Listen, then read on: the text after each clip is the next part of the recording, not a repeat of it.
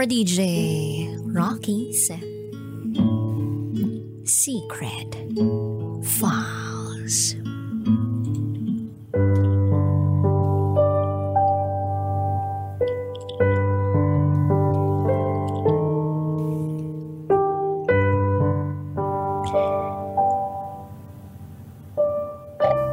Hindi nasusukat ang tagal ng relasyon. Para masabi mong kayo talaga ang nakatakda para sa isa't isa.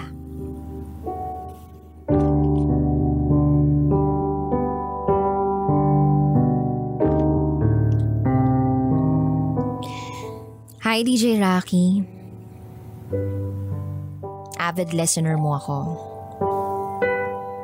Itago mo ako sa pangalang Mia. 26 years old from Cebu. At ito, ang aking secret file. Back in 2014, may naging boyfriend ako. First year ako, while graduating naman siya. But to make the long story short, we broke up. I thought our relationship was a perfect kind of relationship. Akala ko lang pala yun. We tried to fix our relationship. I was blinded by love. At nagawa ko pang maging third party sa bago niyang girlfriend. We even celebrated our second anniversary ng palihim.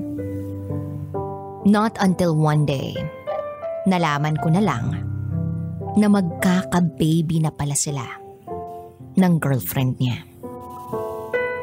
Sobrang sakit. He begged na wag ko siyang iwan. It just happened na hindi ko maibigay kaya siguro nagawa niya sa iba. That time, he was willing na hiwalayan yung girlfriend niya. Honestly, nagdalawang isip ako. Pero hindi kaya ng konsensya ko na lumaki yung bata na hindi buo ang pamilya niya. Kaya kahit masakit, I let him go. Okay na sa akin na malaman kong mahal niya ako. At that moment, hindi ko alam kung paano at saan ako magsisimula para buuin ang sarili ko. Then fast forward to year 2017. Graduating sa kursong education. Still no boyfriend. May mga nagtangka na manligaw. Pero ni isa wala akong ma-entertain. Until one day, nag-chat yung ex ko. Grabe yung iniyak ko that time kasi akala ko okay na ako. Akala ko naka-move on na ako sa kanya pero sa isang chat lang, bumalik yung dati. Yung akala ko buo ko na yung sarili ko pero akala ko lang pala. My friend Maya saw how devastated I was. Sobrang tanga ko raw. So she told me na by the end of September, kung sino yung huling manliligaw, yun daw ang sagutin ko. So it was a deal. Ewan ko kung bakit ako pumayag. Pero oo, pumayag ako. So, meron nga akong manliligaw. Let's call him Makoy. Nasa iisang department lang kami. Nakakatawa pa dito ay kaklase ko siya sa isang subject. Mapaglaro nga ang tadhana kasi yung anniversary namin ng ex ko, birthday ni Makoy. Ang bilis ng pangyayari kasi wala pang isang linggo, sinagot ko na siya. Shock na shock yung mga kaklase namin. Akala nila, nagjo-joke lang daw kami. So smooth naman yung relationship namin ni Makoy. At katulad ko, meron din siyang naging ex. Nag-break sila nung ex niya dahil ayaw ng parents ng girl na mapabayaan yung pag-aaral niya. Kumbaga, okay naman sila. Both of their parents ay magkaibigan. Kaya kahit wala na sila, close pa rin. Kaya nga minsan, yun ang nagiging dahilan ng tampuhan namin. Alam ko namang mali na pagdudahan si Makoy pero hindi ko talaga maiwasan. Kumbaga, tamang-tama yung insecurities ko sa ex niya. So first month namin, may binili akong couple ring. Promise ring, kumbaga. Sabi ko kay Makoy, na kahit anong mangyari, wag na wag niyang hubarin sa kamay niya yun. Dahil once na hubarin niya yun, yun yung sign na wala na kami. Natawa si Makoy. Tapos sabi niya, paano raw kung tatae siya? Joker talagang loko. So, ayun. Masaya ako na masaya siya. At ang sabi niya sa akin, balang araw, siya naman ang magbibigay sa akin ng singsing. Sweet, consistent sa communication ng relationship namin. Kaya naman, na in love ako sa kanya. Natutunan kong mahalin si Makoy. Ang dating wala lang, hindi ko inaasahang magiging mundo ko pala. Naging bonding namin ang manood ng Marvel movies. At naging bahagi ng relationship namin ay ang manood ng mga new release na pelikula. So, akala namin, sabay naming pagdaraanan lahat-lahat ng mga darating sa buhay namin. Sabay kaming gagraduate that year. Yun nga lang may financial crisis sa pamilya ko, kaya hindi ako nakapag-summer. Akala ko rin, eh pwedeng pagsabayin yung dalawang subject sa practice teaching. Hindi pala kaya kaya na-delay ako ng isang SEM. I also told him yung tungkol sa naging deal ng friend ko. Ayaw kong maglihim sa kanya. And uh, wala namang naging problema kay Makoy kasi masaya siya na napa-oo niya ako. Pero hindi nagtagal. Yung kasiyahang yun, hindi pala permanente. Naging unstable yung relationship namin. Gets ko na internship niya. Sobrang busy niya. Kaya ako na yung nag initiate na tulungan siya. Yun nga lang, hindi siya marunong sa time management. Kaya ako na mismo yung umuunawa. Then one day, nasa library ako. Hiniram ko yung laptop niya kasi nasira yung laptop ko. And well, I'm making my lesson plan. Sinabi niyang hihiramin niya muna. Binigay ko rin. Pero sobrang nainsulto ako nang makita ko kung kanino niya ipinahiram. Ipapahiram niya pala sa babaeng naging crush niya dati. Si Dane. Pinalampas ko yon kasi para sa akin ang immature ko naman kung magtantrums pa ako. Pero nasundan pa nung time ng graduation ball nila. Kasi nga hindi kami sabay kaya hindi ako pwedeng maki-attend. Ang sakit na malamang pinili niyang maging partner si Dane. Ewan ko kung insensitive ba siya o ano, hindi ko gets kung bakit. Pinalampas ko. Isang sorry lang niya, konting lambing niya, okay na ako. Then graduation day niya, Pumunta ako sa school para i-congratulate siya in person. Pero grabe parang merong bumubulong sa akin na merong kakaiba. Pagpasok ko pa lang ng gate ng school, nakita ko na yung bag niya.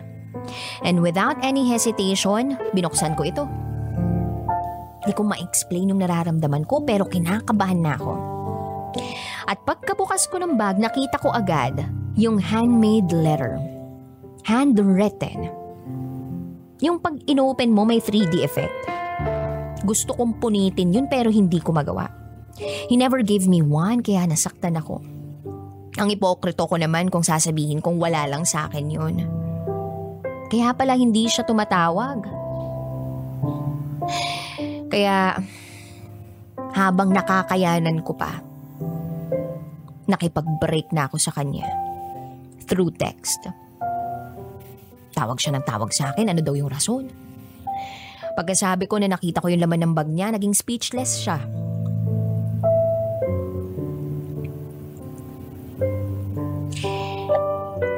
Sabi ko, you already know. Meron akong trust issues. At ang sabi niya, may ginawa naman ako para sa mga kaibigan ko. Pero nauna lang yung kay Dane kasi aalis na siya. And just like that, na-invalidate yung feelings ko. Napuno na talaga ako, DJ Rocky. So, I broke up with him. Ayaw ko nang makapagbitaw ng masasakit na salita kasi alam ko mismo sa sarili ko kung paano ako magalit at hindi ko yun gugustuhin. Then after two weeks, walang palya ang tawag niya. Saying how sorry he was. And then one day, nagkayayaan yung barkada namin for a night swimming. Pagdadating ko sa venue, nandun si McCoy. Kinonsinti niya pala yung kaibigan namin na yayain ako. And sabihin na wala siya. Pero, nandun pa rin yung kilig or happiness na makita siya.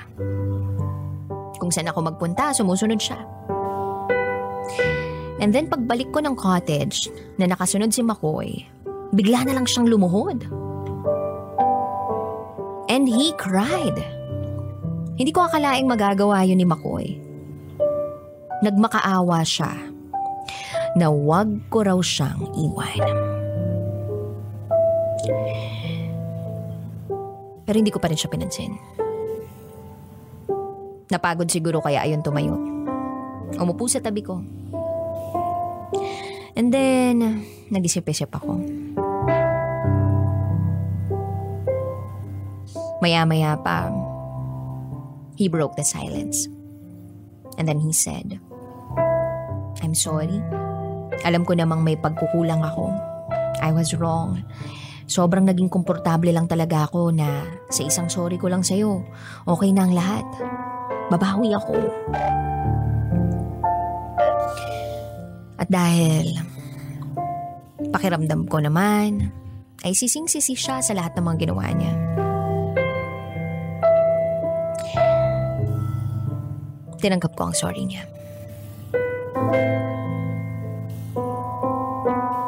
I trusted him again to make my heart happy. Days pass by, meron ako nakita sa call history niya na magkatawagan sila ng ex niya. Tag 12 minutes. Then he asked, bakit daw nag-iba yung timpla ng mukha ko? At ang sabi ko, bakit may ganito? Ang sagot niya, wala, nagkumustahan lang sila ni mama. Ayokong masakal si Makoy. Pero nakakawalang gana at nakakasama ng loob yun. I also have an ex. Pero, nirerespeto ko si Makoy. Kaya dead ma ko lang lahat ng mga nakaraan na nagparamdam sa akin. Naging routine namin yung merong tampuhan every month. Wala naman sanang problema sa akin eh. Kung palakaibigan siya sa iba. Pero, bakit pati sa ex? At sa mga napagselosan ko na, hindi pa rin marunong mag-control. Pero kahit ganun, hindi ako nawalan ng pag-asa na maibabalik ko yung dati naming pagsasama. I tried to help McCoy. Sinasabi ko sa sarili ko na kailangan maging matyaga ako. Kailangan ayusin ko to. Kailangan hindi masayang lahat sa amin.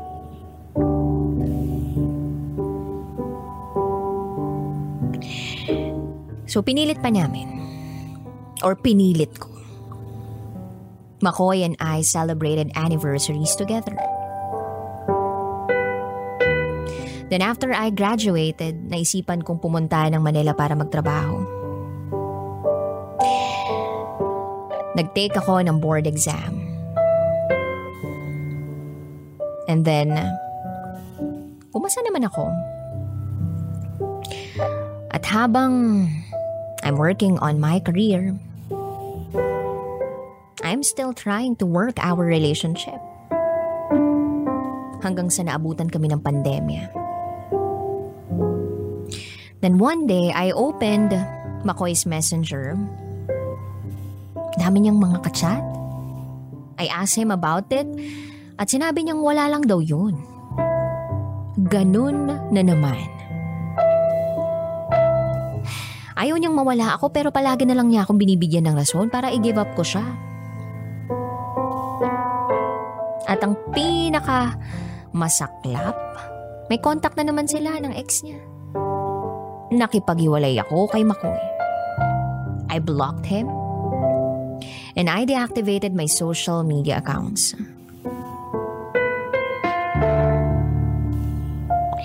And then, gumawa pa rin siya ng paraan para makapag-communicate sa akin. Nung time na nag-active na ako sa social media, Inunblock ko na si McCoy.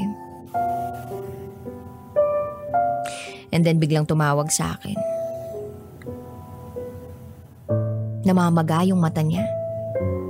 Iyak siya ng iyak. At nung mahimasmasan siya, bigla siyang tumayo. Kumuha ng polo shirt sa cabinet niya. Then kinuha ang red box, opened it, and I saw a diamond ring. He proposed to me via messenger. Hindi ko alam kung ano magiging reaction ko that time. Parang, ano to? Basta ang alam ko lang, I declined his proposal. Then binisita niya ako. At lumundag na naman ang puso ko sa saya. Hindi ko na alam kung ano mga magiging desisyon ko. Parang ayaw ko na gusto ko. Pero alam ko na hindi na dapat.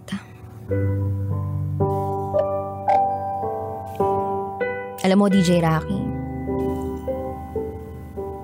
iniisip ko na ang swerte-swerte ni Makoy pero ako parang, parang hindi. Bakit? Kasi, kapag kailangan niya lang ako, nandun siya. Pero pag ako, kailangan ko siya, wala siya. At dumating na sa punto, sinauli na sa akin ni Mako yung singsing. Akala ko ang ibibigay na talaga niya sa akin ay diamond ring. Pero yun pala, yung promise ring na ibinigay ko sa kanya. Na kapag wala na kami, ibalik niya na sa akin yun o hindi na lang niya suotin.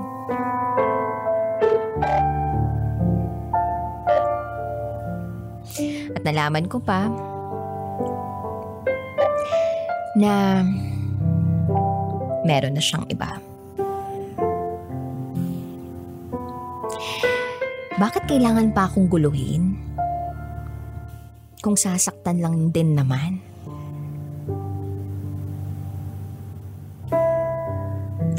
Masakit, DJ Rocky. Pero kailangan kong tanggapin. Matagal-tagal yung ginugol kong panahon dito para ayusin kami, ayusin siya. Pero habang inaayos ko pala yung kami, nasisira yung ako. Babaunin ko na lang habang buhay ang naging pagsasama namin ni Makoy. At etong singsing, na isinauli sa akin ni Makoy, hahawakan ko pa rin. Ito ang isasama ko sa pagbuo ko ng sarili ko. And this time, I will trust the process. And I always believe na may blessing sa lahat ng proseso.